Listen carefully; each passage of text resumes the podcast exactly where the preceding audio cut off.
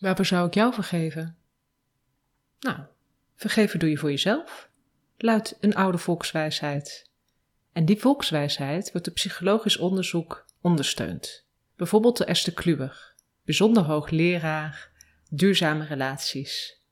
Zij onderzocht hoe, wat, wanneer en waarom je het beste kunt vergeven. En vooral die laatste vraag is interessant, want waarom zou je in vredesnaam iemand vergeven als die ander je heel veel pijn deed? Je zou wel gek zijn, toch?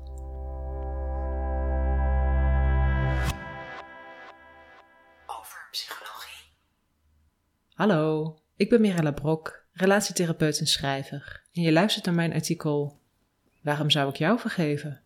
van overpsychologie.nl. Vergeef de ander en zorg voor jezelf. Vergeven is iets wat je met z'n tweeën doet. Het begint er immers al mee dat het leven, de wereld, een ziekte of een persoon jou iets aandoet. En daarna ontstaat een gedrag tussen jou en de ander. Er komt ruzie, een tijdelijke breuk, of goedmaken met of zonder vergeving. Vergeven is dus op de eerste plaats gedrag dat zichtbaar is en zich afspeelt in een context. Je gedrag is herkenbaar als vergeving wanneer je jezelf opnieuw verbindt aan de ander, bijvoorbeeld door een gesprek aan te gaan. De afstand wordt weer teruggebracht naar de afstand zoals die was voor het kwetsuur. Tegelijkertijd is vergeven een psychologisch proces. Vergeven speelt zich binnenin jezelf af. Je zult emoties voelen, na onrecht voel je vaak boosheid, verdriet en zorgen over herhaling in de toekomst. Naast die emoties gaan er waarschijnlijk ook allerlei gedachten door je hoofd. En sommige van die gedachten zullen niet mals zijn. Voordat je vergeving aan de ander toont, gaat er dus vaak een heel intern proces aan vooraf. De vergeving voelen in jezelf is herkenbaar aan het verdragen van de gevoelens en gedachten.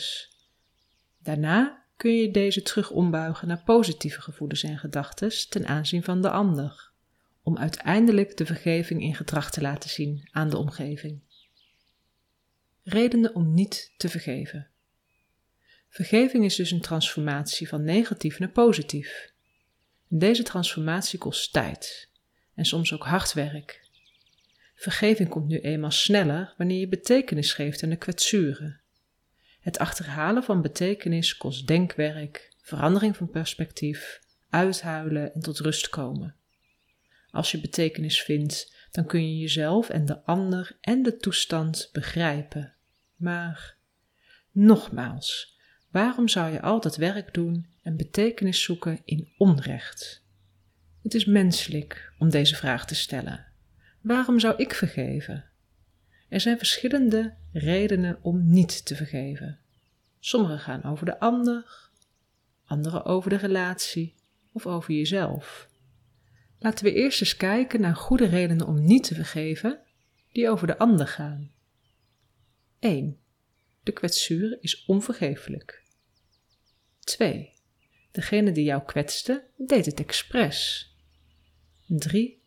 De ander toont geen schuld, maakt geen excuses en heeft geen berouw. Nou, stuk voor stuk goede redenen om niet te vergeven. En toch zijn er ook argumenten om wel te vergeven. Bijvoorbeeld als de ander het expres deed of geen schuld toont, dan kun je door het gesprek aan te gaan jouw kant laten zien. En wie weet overtuig je de ander daarmee en komt het proces van vergeving alsnog op gang.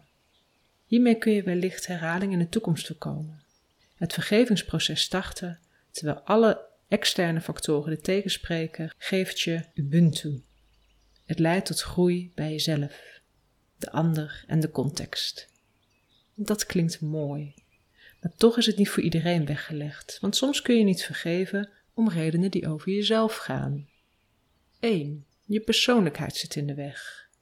Wellicht scoor je laag op altruïsme of hoog op neuroticisme. 2. Jouw hechtingsstijl geeft weinig vertrouwen. Of 3. Je cognitieve vermogens zijn ontoereikend, waardoor andere perspectieven overwegen, je simpelweg niet lukt. En dan is er zelfs nog een derde soort reden om niet te vergeven: de kwaliteit van de relatie.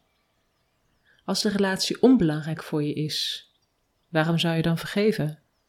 Nou, gelijk heb je. Als je geen Boeddha, Jezus of Dalai Lama hoeft te zijn, nou, laat je vergeving lekker zitten bij onbelangrijke mensen. Sterker nog, vergeven van mensen die niet echt belangrijk voor je zijn, vergroot bij jou psychologische spanning zelfs licht. En het vermindert ook andere positieve aspecten. En vergeven is toch goed voor je welzijn? Ja, andersom vergeef je mensen namelijk beter wel als de relatie met hen belangrijk voor je is. Bijvoorbeeld wanneer je intense gevoelens hebt voor de ander, wanneer je sterk gehecht bent aan iemand, wanneer de ander frequent ziet of wanneer die belangrijk is voor je kinderen.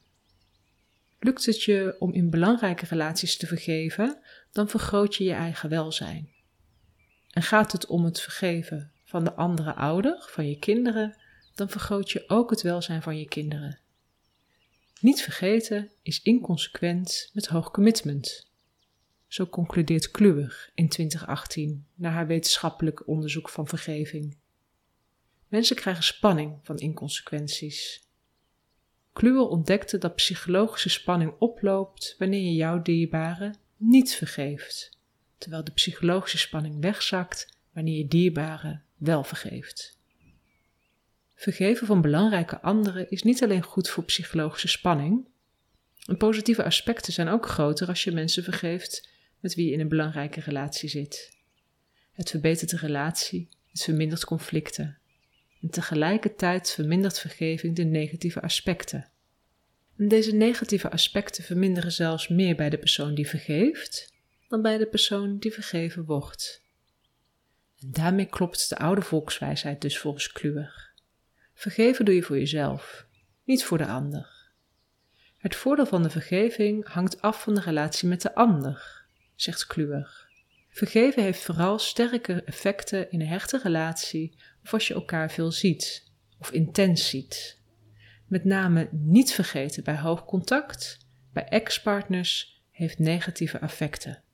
Aldus Kluwer. Vergeven en compassie. Denk ik aan vergeven, dan denk ik aan compassie. En in het boek Compassie in je leven geven Koster en Van den Brink je verschillende mooie manieren van compassie. Met al die oefeningen leer je met compassie te kijken naar jezelf, de ander en de relaties die jou met de ander verbinden.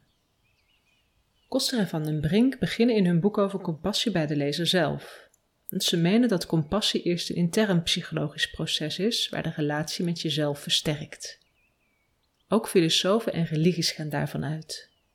Het lijkt dus logisch dat vergeven een proces is waar je eerst zelf tijd in steekt. Echter, Vergeven gaat ook over gedrag tussen jou en een ander. En dat gedrag beïnvloedt jouw persoonlijke proces weer. Nou, gelukkig staat er in het tweede deel van het boek ook oefeningen over compassie voor anderen. En op die manier kun je steeds afwisselen tussen vergeven als een individueel en vergeven als gezamenlijk proces. Zorg goed voor jezelf. De vraag: waarom zou ik jou vergeven? Zou je volgens Kluwer dus het beste kunnen beantwoorden met een vervolgvraag. Wie is die ander voor jou? Is die ander niet zo betekenisvol? Dan ben je snel klaar. Je hoeft dan niet zoveel. Het wordt een stuk ingewikkelder als de ander belangrijk voor je is door liefde, een familieband of omdat je elkaar nog veel zult tegenkomen. Dan lijkt er werk aan de winkel. Gelukkig betaalt dat werk vooral degene die vergeeft uit. En dat is dan wel weer zo rechtvaardig. Wil je meer lezen over vergeving? Bijvoorbeeld waarom je beter ook het kleine leed vergeet? Of waarom vriendelijk samenwerken soms beter is en soms niet? Lees dan verder op overpsychologie.nl, jouw site voor meer geluk.